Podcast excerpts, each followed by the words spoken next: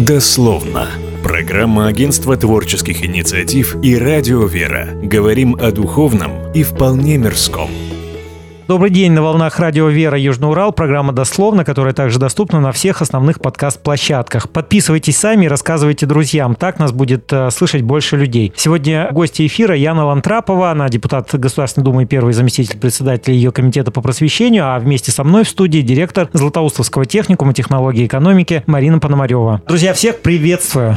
Здравствуйте. Добрый день. Раньше комитет назывался по образованию, а теперь и министерство такое есть, просвещение, и комитет сменил вывеску. Яна Валерьевна, в чем различие? Ну, дело в том, что когда было разделение министерства на две части, появилось министерство высшего образования и науки. Это все, что связано с наукой и высшим образованием. Ну, из названия мы это видим. А что касается Министерства просвещения, то сюда отошли такие вопросы, как школа, школьное образование, дошкольное образование, это детские сады, среднепрофессиональное образование, технику, колледжи и так далее, повышение квалификации и в целом вопросы просвещения. Поэтому вот было принято разделить министерство на две составляющие, поэтому в этом году в созыве восьмом Государственной Думы появился новый комитет по просвещению. А комитет по образованию сохранился или все ушло сюда к вам? Безусловно, сохранился. Его возглавляет Сергей Владимирович Кабышев. И достаточно эффективно выстроена у нас совместная работа, потому что мы находимся на стыке каких-то направлений, поэтому работу зачастую мы проводим совместно. Яна Валерьевна, вы в январе успели в Златоусте побывать, но визит э, этот ваш не первый в наш город э, и в целом в Челябинской области. Вы были в учебных заведениях, пообщались и со Златоустской Саткинской епархией. Какие впечатления? Прежде всего хочу сказать, что я для себя поставила задачу в каждую региональную неделю посещать как минимум, например, два города области. У меня работа построена таким способом. Обязательно посещение различного рода социальных образовательных учреждений, потом прием граждан, встреча с руководством города, округа, области, в зависимости, куда я приезжаю, для обсуждения тех проблемных вопросов, которые есть. И, конечно, посещение учреждения с целью ознакомления с практикой. И в Золотоусте я побывала в учреждение, о котором мы сейчас как раз говорим. И для меня это было абсолютно приятное удивление, потому что насколько профессиональные люди работают, насколько с душой они подходят к выполнению тех задач, которые себе ставят. И вот руководство учреждения вместе с детьми пригласило меня приехать второй раз. И второй раз уже была другая задача. Сначала я побыла на презентации проектов, которые ребята сами разрабатывают, а потом мы провели совместный такой небольшой семинар, куда, кстати говоря, помимо самого учреждения присоединилось еще порядка 50 колледжей и техникумов по не только стране, но и, по-моему, и стран СНГ, если не ошибаюсь. И мы поговорили о профилактике деструктивных явлений в молодежной среде и о борьбе с суицидальными практиками среди детей и подростков. Яна Валерьевна, о деструктивном. АУЕ э, в Совете по правам человека вы поднимали эту проблему. Насколько я понимаю, добиваясь в том числе и запрета организации. Сегодня она признана экстремистской, но вряд ли можно запретами одними решить проблему. Как считаете, откуда она родилась? Первая банда, которая была раскрыта на Дальнем Востоке, там же ведь дети-то, они ну, все из благополучных семей. То есть людям не нашли занятия, ребятам, подросткам не нашли занятия, чем бы их более позитивным занять.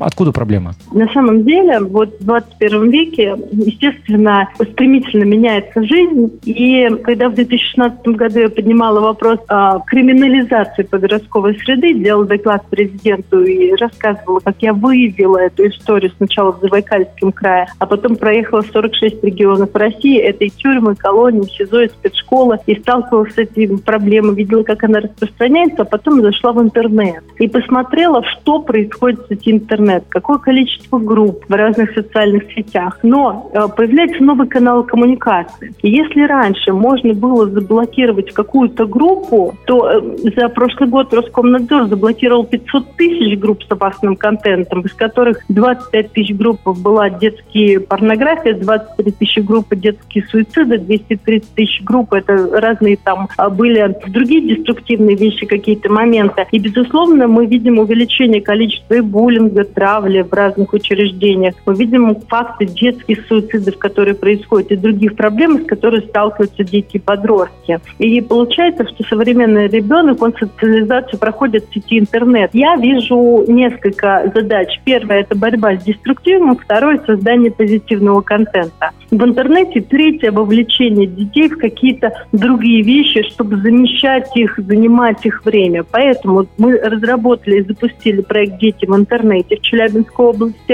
когда мы выявили все проблемы, с которыми сталкиваются дети, провели мониторинг области, в каком районе какие сложности есть, и потом по запросу привозим специалистов, которые выезжают не сам Челябинск, а в дальние города даже. Второе, мы создаем позитивные разные истории, квесты, конкурсы, онлайн-каникулы в Челябинской области, где мы разрабатываем систему квестов, но квестов образовательных, культурных, исторических, творческих, на знания региона, где ребенок погружается, узнает что-то новое. И третье, мы делаем для них постоянно онлайн-встречи. Вот дети из Златоуст, недавно школьники попросили меня организовать им онлайн-встречу с Иваном Савиным, директором хоккейного клуба «Трактор». И четвертое, очень важно, дети не ходят к психологу, потому что они боятся буллинга, потому что одноклассники будут говорить, ты ходишь к психологу, а ты, наверное, какой-то не такой. Мы договорились создать анонимный ящик, которой дети будут бросать свои записочки или онлайн какую-то историю сделаем, подумаем, с проблемами.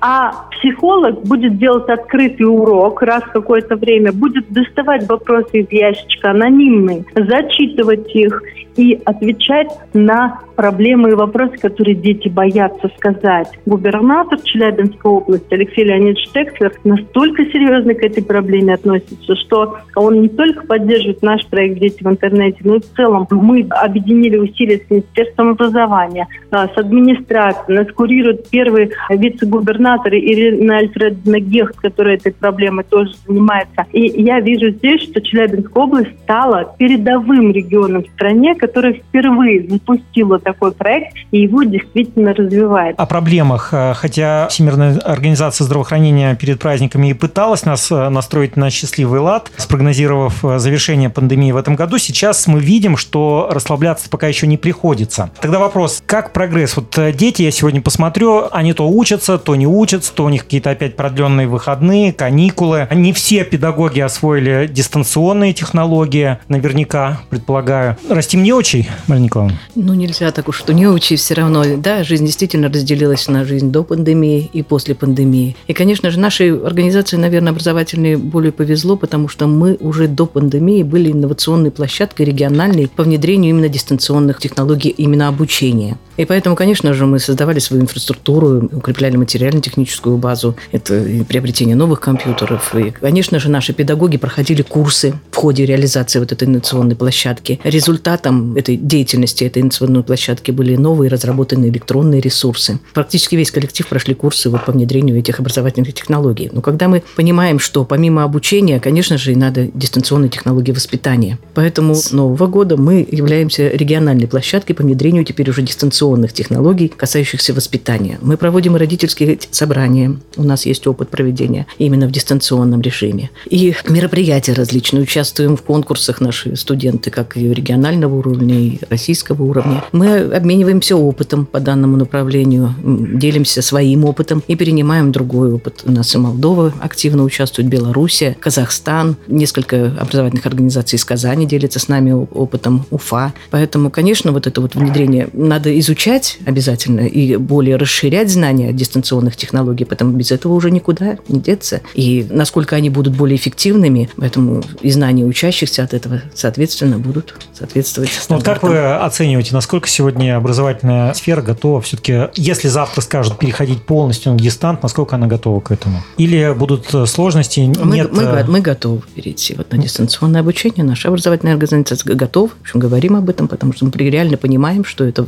возможно такое случится. Ну, и педагоги, конечно, не заменить живого общения учитель-ученик, но тем не менее в данной ситуации вот необходимы такие принять меры, мы готовы. Дословно.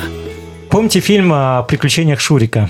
Ну, граждане, алкоголики, хулиганы, тунеядцы, Кто хочет сегодня поработать? Яна Валерьевна, вам не кажется, что сегодня в общественном дискурсе слишком много стало советского? Вспомните хотя бы даже ваши инициативы. Это лечебно-трудовые профилактории для алкоголиков. Их возобновить. Волонтеры – это те же тимуровцы, которые раньше работали ну, повсеместно, наверное, по всей стране. Это было, наверное, целое движение. А сегодня добровольцы, которые наверняка не всегда от чистого сердца добровольцы, они просто рассчитывают на какой-то социальный лифт, что может быть неплохо на самом деле. Опять же, рекомендую рекомендации каналам показывать тот или иной контент, э, который периодически возникает, иногда даже в форме законов. А чего так? Э, неужели старые подходы настолько остались актуальными, что нового не придумали и ничего не остается, как вернуться к прошлому опыту? Да, спасибо за вопрос. Единственное, если можно, я буквально одну ремарку по поводу предыдущего вопроса скажу. А, абсолютно верно, если подытожить про дистанционное образование, никто никогда не заменит учителя, и никакой, безусловно, безусловно, искусственный интеллект никогда не заменит учителя. И, безусловно, что, конечно, нужна социализация детей, и важно, чтобы они развивались в коллективе. Но при этом, при всем, там, говорить о том, что мы скоро перейдем на дистант,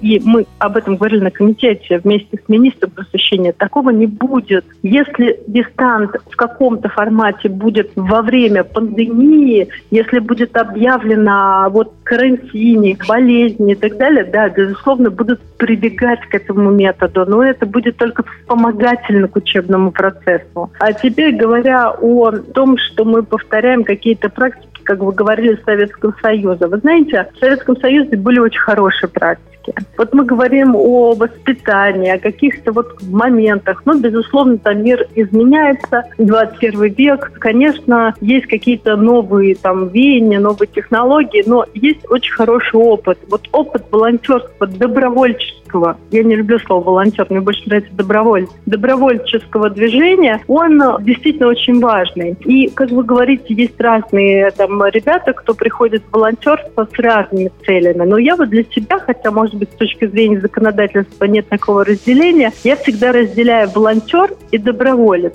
Что это такое? Волонтер – это человек, который приходит на какое-то мероприятие, отработать какое-то время часов, там, я не знаю, помогать во время олимпиад, спортивных мероприятий, фестивалей, отрабатывает, он за это что-то получает, там, я не знаю, льготы какие-то, оплату проезда, может быть, даже какую-то заработную плату. Это неплохо, это просто одна из форм. А есть доброволец. В 2013 году я зарегистрировала Всероссийскую общественную организацию Союз добровольцев России. И это молодые ребята, которые участвуют в зоне ЧС, прямо наводнение, пожары. Ребята едут в зону чрезвычайной ситуации. Мы вот на Дальнем Востоке были три с половиной месяца, жили в зоне ЧС, эвакуировали людей, строили дамбу, укрепляли территории, распределяли гуманитарную помощь. У меня пример есть, э, который я привожу. Это не единичный пример в организации, когда мальчишка из детской комнаты милиции, сирота из региона, который стал участником нашей организации, ездил и на Дальний Восток во время наводнений, и вывозил деток вместе с нами, руководил разными проектами. И вот он рос, рос, рос в организации. И в 26 лет он сейчас стал там главой администрации губернатора одного из регионов России. То есть мы увидели рост ребенка, который был сложным и который, может быть, когда-то даже оступился через определенную деятельность. Чем-то отличается от советской эпохи то движение от сегодняшнего? Знаете, там было, наверное, тоже немножко другое движение. Наверное, это расскажут те люди, которые там состояли. Безусловно, была пионерия. И очень часто, когда мы на разных больших форумах об этом говорим, то очень многие, даже среди молодых ребят, разные общественные организации говорят о возрождении пионерии. Вот все-таки там была идеология. Вот сейчас идеологии нету. Хорошо это или плохо, не знаю. Я за то, чтобы все-таки была какая-то идеология. Но в данном случае случае нельзя все равно останавливаться, нужно развивать подобные организации движений, и я считаю, что от них будет большая польза и тем, кто помогает и тем, кому помогает. Да, замечательно. Я просто боюсь, э, что лет 10 еще подождем, у нас идеология появится, и все вернется в то же русло. Напомню, что вы слушаете радио «Вера» Южный Урал, 106,4 FM Златоусте, 102,2 в Миасе. Сегодня говорим о проблемах образования. В студии директор Златоустовского техникума Марина Пономарева, а удаленно с нами на связи депутат Государственной Думы Яна Лантратова. Она представляет комитет по просвещению Нижней Палаты Российского парламента. Марина Валерьевна, вы э, в области, а может быть э, даже и в стране вот Ян Валерьевна тут уточнит, э, первыми стали набирать в учреждение профессионального образования школьников. Да, одни из первых мы получили лицензию на основное общее образование. Набрали первых мы в начале детей, мы сами не понимали, в общем-то, получится у нас, будет результат какой-то или нет. Дети это в основном были из трудных жизненных ситуаций, от которых школы постарались избавиться поскорее. И они нам благодарны до сих пор, что мы набираем их. И здесь вот этот опыт мы стали развивать. Теперь мы уже можем говорить уже о многих результатах, потому что действительно, обучаясь у нас в техникуме, они пришли практически все, кто стоял или на учете, да, ПДН, а сейчас они занимаются делом, они, мы одели на них форму, они стали у нас курсантами, но это в планах дисциплины. Они, вот как Яна Валерьевна, спасибо вам за оценку, Яна Валерьевна, нашей работы высокую, потому что действительно эти наши курсанты, они сегодня, не будем их называть волонтерами или там добровольческий какой-то отряд, но они действительно во всех трудных э, ситуациях, где бывает в городе какая-то помощь, или это пожилым людям, или это надо в каком-то мероприятии поучаствовать, везде, это, конечно же, наши курсанты. Им совершать какие-то правонарушения, у них просто времени нет. Они занимаются спортом, они занимаются добрыми делами, они, в конце концов, готовят уроки. Ведь очень сложно вот эти ОГЭ и ЕГЭ. Сегодня после девятого класса многие в школах не сдают просто ОГЭ. Вот дети такие, которые попали в трудную жизненную ситуацию, пусть не с первого раза, но у нас сегодня нет, нет тех учащихся, которые бы не сдали по окончанию нашего техникума ОГЭ.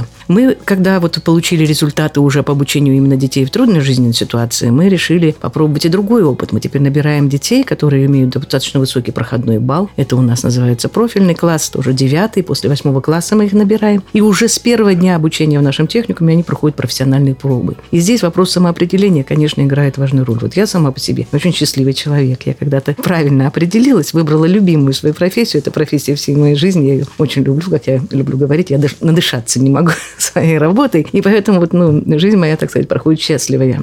Люблю как вы перед эфиром еще да. сказали, что и несчастный по выходным, потому что ждете да. понедельник. Каждый понедельник, потому что скорее бы на работу. Поэтому очень важно определиться. И здесь мы, ребята, с первого дня проходят профессиональные пробы по всем программам образовательного, профессионального образования, которые у нас есть. И они уже более осознанно выбирают свою профессию. Они участвуют в конкурсах. Вот я прошел региональный конкурс Junior Sport Skills. Junior Skills у нас есть результаты. Они победили, теперь будут участвовать в российском чемпионате. И у нас сегодня есть такие учащиеся, которые приехали, вот говорят, все уезжают из города, уезжают. У нас есть такие участия, которые приехали к нам из Челябинска. Дарья Куделя, которая сегодня обладатель бронзовой медали Junior Skills российском, она приехала из Челябинска, она обучается у нас уже третий год и не собирается от нас уходить, снова будет вот участвовать. У нас есть чемпион области по шахматам, который приехал тоже из Челябинска и обучается у нас, и осваивает, также проходит профессиональные пробы. Я уже не знаю, какую профессию он выберет, но тем не менее, сегодня вот такой опыт уже вот небольшой, но опыт у нас есть. И я думаю, это тоже даст свой результат вот эти вот такие классы профильные, когда ребенок более осознанно. Ведь не всегда после девятого класса готов выбрать свою профессию так, так, ту, которую ждет тебя. А здесь мы даем такую возможность детям. Родителям нравится, и сами учащиеся, в общем-то, довольны в этом классе. Вот вы правильно сказали, что получается даже благодаря этим классам, а может быть и не только им, привлекать молодежь в город, Яна Валерьевна, но не всегда это происходит сегодня. Как думаете, насколько правильно было решение снизить а, статус филиалов вузов э, на местах. Я это сужу по местным филиалам, в частности, Южноуральский государственный университет, который представлен в городе Златоусте. И явно статус не тот. Э, мы видим, что э, многие молодые люди сегодня уже не поступают туда, хотя раньше были высокие конкурсы, они уезжают в другие города, и, скорее всего, там и остаются, не возвращаются. Малые города пустеют. По всей России идет. Безусловно, молодые ребята, они хотят развиваться, расти, зарабатывать деньги. И когда ребенок понимает, что вот здесь он обучится и будет получать такую-то сумму денег маленькую, оттуда он поедет, там он будет получать больше, то люди уезжают, так же, как с регионов уезжают в Москву, в Санкт-Петербург и другие города. В последнее время появляется и обратная тенденция, когда действительно выбирают те э, учебные заведения, которые показывают своим примером действительно там рост и развитие детей, выбирают и небольшие города. Вот для этого в городах очень очень часто создаются различные программы для того, чтобы ребята после учебы обязательно шли там поработать в какое-то учреждение. Если это врачи, то для них им дают даже там специальное жилье, лишь бы они остались здесь. Поэтому, понимаете, здесь вопрос в этом. Эта проблема достаточно важная, серьезная. Здесь нужно выработать комплексный подход к ее решению. И я, честно говоря, буду благодарна, если люди, которые работают на земле и понимают основные причины, с которыми они сталкиваются, если мы выработаем хотя бы какие-то предложения, я готова их передать, обсудить вместе с коллегами и подумать, как мы вместе можем найти решение этой проблемы. Но проблема, повторюсь, это точно не Челябинская область, это проблема в целом федеральная. Радует то, что вот на сегодняшний день проблемы образования действительно решаются комплексно. И вот посмотрите, когда есть поддержка в городе, когда заместитель вот с приходом Натальи Анатольевны нашей Ширковой по социальным вопросам активно участвует во всех наших мероприятиях. Нас приглашают на аппаратные, заслушивают и наши проблемы помогают нам решить. Когда депутат Государственной Думы Яна Валерьевна второй раз, только буквально вот за короткий такой период у нас и обсуждает с нами вот эти темы, вопросы и помощь, мы явную от нее видим, конечно, появляется надежда, что образование наше будет развиваться. И мы, во всяком случае, вот как наша образовательная организация, мы теперь поверили в свои силы. У нас действительно готовы еще идти вперед, продолжать развиваться в данном направлении направлений, в других тоже. Вот это здорово. Смотрите, епархия наша Златоустовская. Ни одного мероприятия без нашего протеерея Дионисия, который действительно проводит и беседы с нашими трудными подростками. Он просто приходит сам и беседует с ними. И здесь тоже они вот, открыв глаза, слушают его. Еще раз говорю, когда вот со всех сторон поддержка в любом направлении, проблему любую можно будет решить. Я уверена, что мы вместе и дальше будем вот так работать. Но посмотрите, вот очень интересно и правильно было сказано, какой опыт взаимодействия. Тут есть взаимодействие и с органами власти, и с епархией. Причем настолько нашел протерей Дионисий подход к детям, что это настолько аккуратно, через беседы, через доверие, через поддержку проекта. Это здорово. То есть вот тот опыт, который я увидела в Златоусте, мне кажется, вот именно то, что действительно нужно показывать и транслировать. Коллеги, а насколько проблемы образования могут решаться с э, привлечением частного капитала и с открытием частных учебных заведений? Почему-то тормозит эта работа. По крайней мере, в Златоусте ее не так много видно. Я думаю, что и в Челябинской области она не в передовых. Нет частных учебных учебных заведений, которые иногда могли бы закрывать вот те лакуны образовавшиеся, которые существуют. Яна Валерьевна, ну, что вы думаете?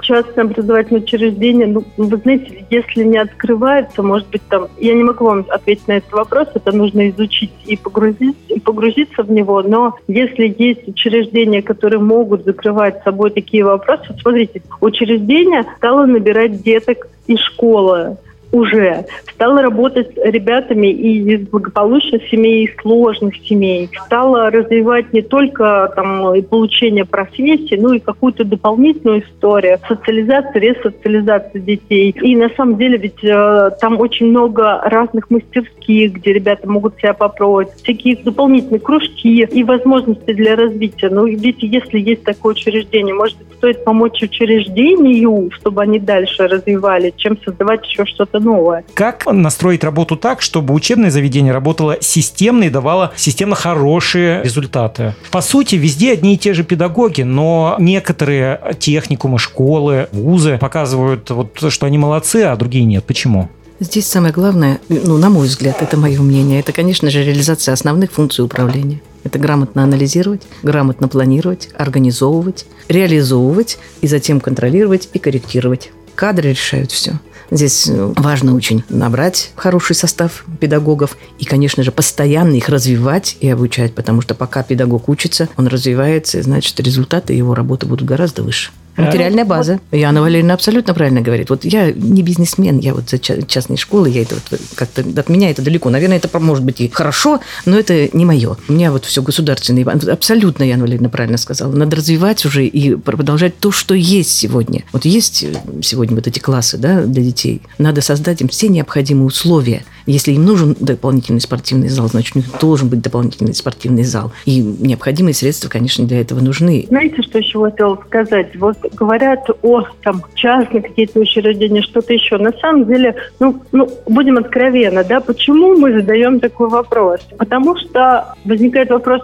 о престижности статуса педагогического работника. Вот вы говорили про Советский Союз. Это был престиж, статус. А что сейчас происходит? У нас низкая оплата труда, в связи с чем увеличится дефицит кадров, особенно, например, в сельских местностях. По разным оценкам, от 200 до 500 тысяч учителей не хватает. Молодежь не идет работать из-за низких зарплат. И лямку на себе на двух-трех ставках тянут те, кто еще работает в школе. Проект «Земский учитель», он замечательный, но он маленький. И, как показывает практика, учителя приезжают, отрабатывают три года и уезжают. И здесь отдельно нужно разбираться. На мой взгляд, мер господдержки педагогических работников недостаточно. Средства, которые выделяются, их нужно увеличивать и меры поддержки расширять. Кроме этого, у нас э, в законодательстве не существует ограничений по минимальному окладу педагогических работников. Оклад ограничен только МРОД, что является несправедливым, потому что премиальная часть заработка у нас зависит от решения руководства образовательных организаций. И,